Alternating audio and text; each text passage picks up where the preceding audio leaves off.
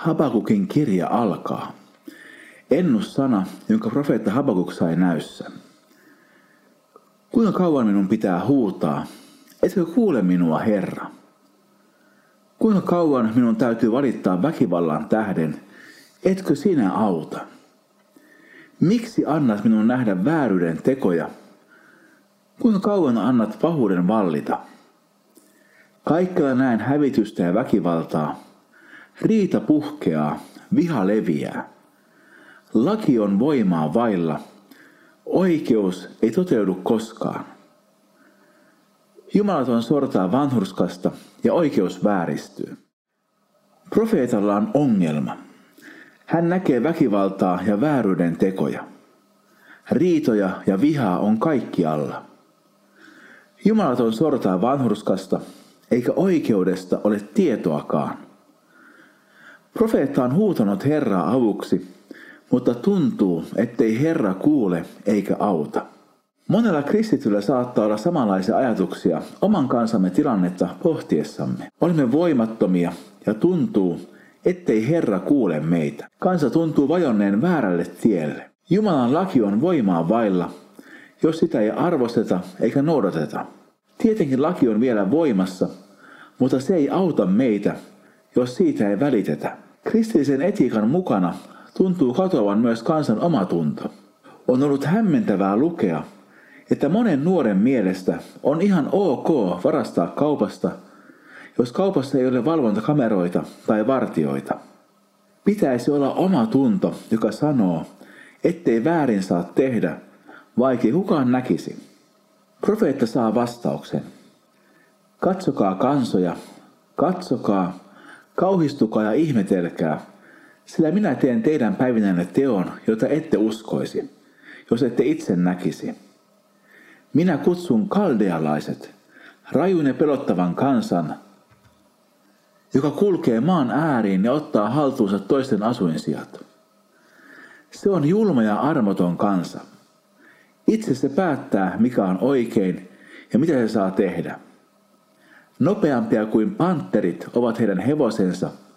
Ne juoksevat nopeammin kuin hämärässä saalistavat sudet. Heidän ratsunsa kiitävät. Ne tulevat kaukaa, ne lentävät. Niin kuin kotka syöksyy saaliin kimppuun, niin kaldealaiset rientävät ryöstämään. Heidän joukkonsa vyöryvät suoraan eteenpäin. Heillä on vankeja kuin meressä hiekkaa. Kuninkaita he pitävät pilkkanaan. Ruhtinaita he ilkkuvat. He nauravat linnoituksille, kasavat vallin ja valtaavat ne. Sitten ne kiitävät eteenpäin kuin tuuli. Rientävät kohti uusia rikoksia. Omaa voimaansa he pitävät Jumalana. Jumala ei ole välinpitämätön ihmisten huonoa elämää kohtaan. Hän tulee ravistamaan kansansa. Jos kansa ei usko hyvällä, niin sitten pahalla. Tulee kaldialaiset, julma ja armoton kansa. Tämä ei tietenkään tarkoita, että Jumala hyväksyisi kaldealaisten toiminnan. Mutta joskus hän käyttää pahoja asioita saadakseen oman hyvän tahtonsa toteutumaan. Kaldealaisten voimaa kuvataan aika vahvoin sanoin. Minä olen elänyt aikaa, jolloin ilmaantui monia profetioita Suomeen liittyen. Suomen tilannetta kuvattiin aika lohduttomien sanoin. Usein tuntui, että kuvauksista suuri osa osui maalinsa. Ja ravistelukin oli tulossa, mutta ei toki kaldealaisten taholta, vaan Neuvostoliiton tai Venäjän. En ota nyt kantaa näihin profetioihin, mutta sen sanon, että jokaisen olisi hyvä pohtia sitä, onko oma elämä sellaista, jota Jumala tahtoo sen olevan. Vai olisiko mahdollista, että meillä on tarvetta parannukseen, hatumukseen ja mielenmuutokseen? Kysyn vain. Habakukin kirja jatkuu. Herra, sinä olet ollut jo aikojen alusta. Herra, minun pyhä Jumalani. Herra, sinä olet lähettänyt kaldealaiset rankaisemaan meitä. Sinä, kalliomme, olet tuonut heidät kurittamaan meitä. Älä anna meidän kuolla heidän käsiinsä. Sinun silmäsi ovat pyhät ja puhtaat. Sinä et voi katsoa pahaa, et saata katsella vääryyttä. Miksi siis katselet petollisuutta? Miksi vaikenet, kun jumalaton nielee hurskaan? Kuinka sallit, että ihmiset ovat kuin meren kalat, kuin meressä vilisevät eläimet, joilla ei ole hallitsijaa? Profeetta ymmärtää, että Jumala on ollut jo ennen häntä. Itse asiassa ennen mitään luotua on ollut jo luoja. Jumala on pyhä Jumala. Hän ei voi hyväksyä vääryyttä tai pahuutta. Nähdessään maassa vallitsevan vääryyden, profeetta huutaa Jumalaa avuksi.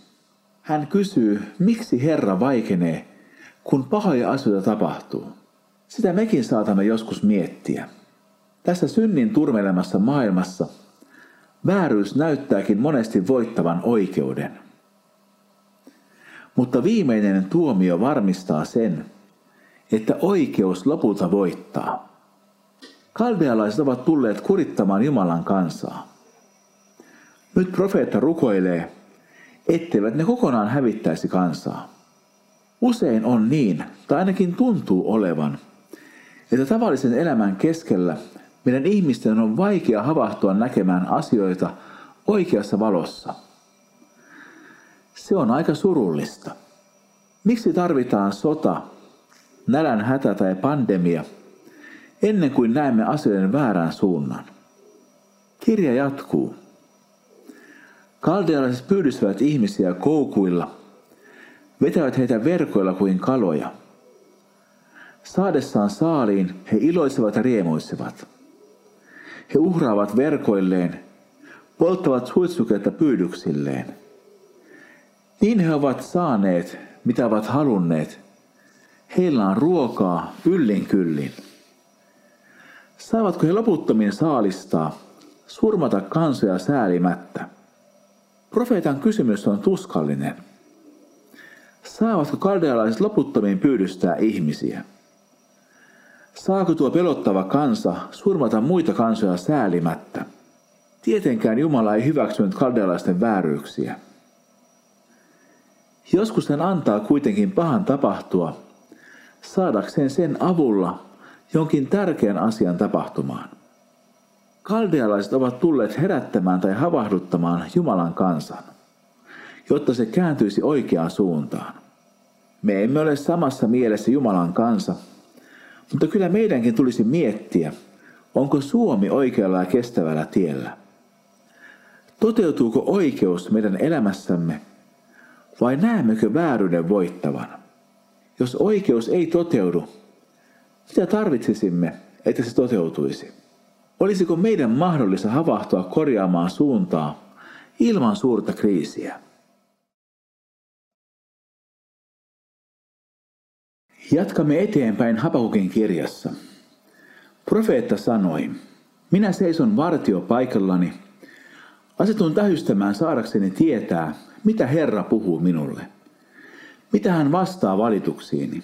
Herra vastasi minulle, kirjoita näky niin selvästi tauluihin, että sen voi vaivatta lukea. Näky odottaa vielä toteutumistaan, mutta määräaika lähestyy joka hetki. Se hetki tulee vääjäämättä. Jos se viipyy, odota. Näky toteutuu varmasti ja ajallaan. Kirjoita siis, tuo kansa on perin juuren röyhkeä ja väärämielinen, mutta vanhurskas saa elää, kun hän pysyy uskollisena. Profeetta seisoo vartio paikallaan. Se tarkoittaa tornia, josta on hyvä näkyvyys myös kauas. Tällaisessa tornista saattoi nähdä, oliko myrsky nousemassa, tai lähestyykö kaupunkia vihollisjoukot, tai jonkin valtion lähetystä.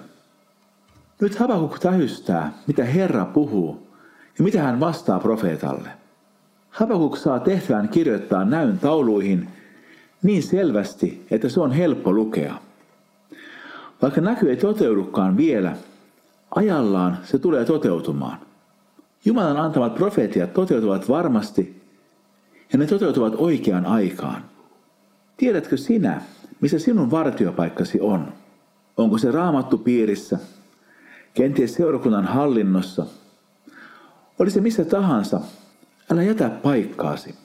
Asetu täystämään, mitä Herra puhuu ja mihin hän tahtoo sinua johdattaa. Sitten Habakuk jatkaa. Totisesti, rikkaus on petollista. Ahne ei saa kylläkseen, vaikka hän levittää kitansa ammolleen kuin tuonela ja on kyltymätön kuin kuolema. Vaikka hän kahmii luokseen kaikki kansat ja haali itselleen kansakunnat. Kaikki kääntyvät häntä vastaan. Ilavat häntä ja laulavat pilkkalauluja. Voi sitä, joka kahmii toisen omaisuutta ja kerää kallisarvoisia pantteja. Kuinkahan kauan saat jatkaa? Kohta ovat velkojat kimpussasi, ahdistajasi tulevat ja ottavat sinut saaliikseen. Niin kuin sinä ryösit monia kansoja, niin jäljelle jääneet ryöstävät kaiken sinulta, sen veren tähden, jonka olet vuodattanut, ja väkivallan tähden, jota olet tehnyt maille, kaupungeille ja niiden asukkaille. Rikkaus on oikeasti petollista. Raamatun mukaan raha tai edes rikkaus ei ole synti. Rahaa ja rikkautta voidaan käyttää viisasti ja oikein. Silloin siinä ei ole mitään väärää. Rahan himo ja ahneus on kuitenkin synti. Niitä meidän pitää välttää. Ahneus on asia, joka ei koskaan saa tarpeeksi. Ainahan voi saada vielä vähän enemmän. Saatamme kokea kiusausta arvostella hyvin toimeentulevia ihmisiä. Mutta muistutan vielä siitä, että rikkaus ei ole huono asia. Ahneus on. Ja ahneus voi vaivata yhtä hyvin rikasta kuin köyhääkin. Kesken voi huutojen ja tuomion tulee erityinen lupaus. Maa on oleva täynnä Herran voiman tuntemusta, niin kuin meri on vettä tulvillaan. Lopullisesti tämä toteutuu Kristuksen toisen tulemuksen yhteydessä. Silloin maa on täynnä Herran voiman tuntemusta. Sitä kohti olemme matkalla.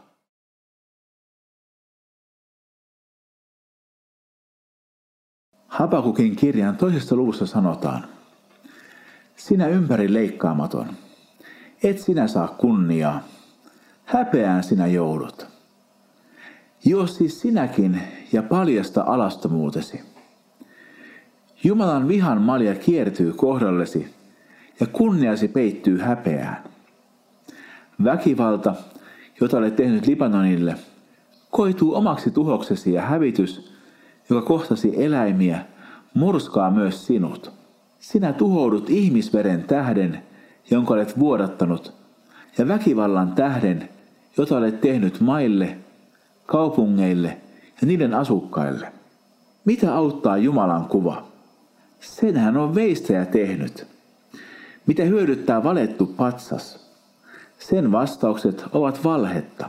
Miten veistäjä voi luottaa veistokseensa omatekoiseen Jumalaan, joka ei puhu? Voi sitä, joka sanoo puupalalle, herää, ja mykälle kivelle, nouse. Nekö voisivat antaa oikeita neuvoja.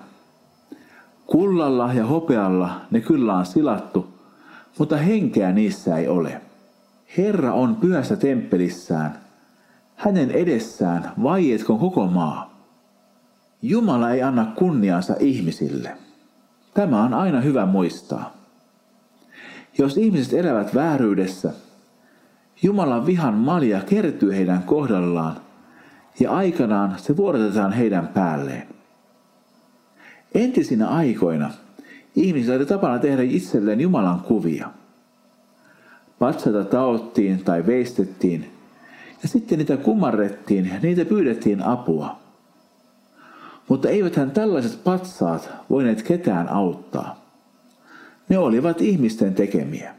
Nykyään länsimaissa ei taota patsaita, joiden uskottaisiin olevan jumalia. Mutta meillä saattaa olla kummallisia ajatuksia ja aatevirtauksia, joita palvomme ja joita pidämme ikään kuin jumalina. Tosiasiassa kyseessä on epäjumalat. On vain yksi Jumala. Hän on ilmoittanut itsensä pyhässä raamatussa ja pojassaan Jeesuksessa Kristuksessa. Tämä Jumala voidaan tulla tuntemaan nörtymällä parannukseen ja uskomalla Herraan Jeesukseen. Kirjan kolmas luku jatkaa. Profeetta Hapakukin rukous. Lauletaan valitusversien tapaan. Herra, minä olen kuullut sanomasi ja minä pelkään. Tee myös tänään niitä tekoja, joita olet ennen tehnyt. Anna meidän nähdä ne. Vaikka vihastut, armahda meitä. Jumala tulee Temanista. Pyhä ilmestyy Paranin vuorelta. Hänen valtansa loiste peittää taivaan. Maa on täynnä hänen ylistystään. Hän loistaa valona. Hän säteilee kirkkautta. Hohde verhoaa hänen suuren voimansa. Hänen edellään rientää rutto. Kuolema kulkee hänen jäljessään. Kun hän pysähtyy, maa vavahtaa. Kun hän katsoo, kansat vapisevat. Ikuiset vuodet menevät murskaksi. Ikiaikaiset kukkulat vajoavat. Voimallinen on aina hänen kulkunsa. Kusanin telttojen minä näen tuhoutuvan. Midianin telttakankaat vapisevat. Profeetta muisti, mitä Jumala on aiemmin tehnyt. Ehkä hän muisti, miten Jumala oli vapauttanut kansan Egyptin orjuudesta. Nyt hän pyytää, että Herra tekisi samanlaisia ihmeellisiä tekoja myös hänen aikanaan. Ja ystävät, Jumala on sama voimassaan myös meidän aikanamme. Siksi saamme aina kääntyä hänen puoleensa. Jumala vihaa syntiä, ja synti saa hänet vihastumaan meille ihmisille. Siksi on ajankohtainen pyyntö, että hän armahtaisi meitä. Siellä, missä Jumalan armo on tullut todeksi, siellä armahdettu ihminen ylistää luojaansa.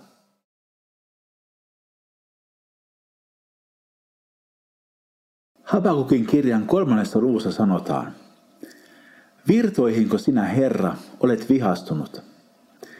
Oletko kiivastunut jokiin? Pulistunut merelle, kun nyt ajat hevosillasi, kiidät voiton vaunuissasi. Sinä otat jousen käteesi, asetat nuolen jänteelle. Sinä halkaiset maan, ja virrat purkautuvat esiin. Vuoret näkevät sinut ja vapisevat.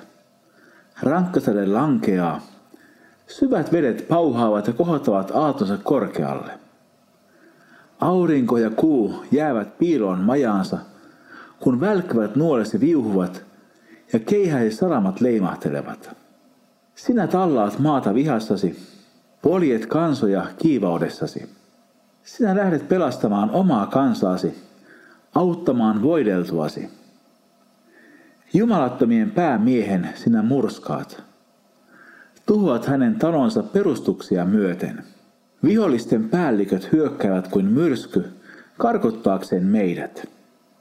He iloitsevat, kun raahavat kurjan piilopaikkaansa ja syövät saalisa kuin pedot. Mutta sinä lävistät heidät nuolillasi. Sinä ajat hevosillasi halki meren, jossa suuret vedet kuohuvat. Minä kuulin pauhun. Sydämeni vapisi Huuleni värisivät. Tuska tunkeutui luihini, polveni tutisivat. Tyynesti minä silti odotan ahdingon päivää. Se päivä koittaa kansalle, joka hyökkää meidän kimppuumme. Kun Jumala toimii, hän käyttää usein ihmisiä. Mutta tässä kohtaa Jumalan toiminta vaikuttaa todella rajulta. Maa halkeaa Virrat purkautuvat esiin. Vuoret vapisevat. Rankkasade alkaa ja syvät vedet kohoavat korkealle.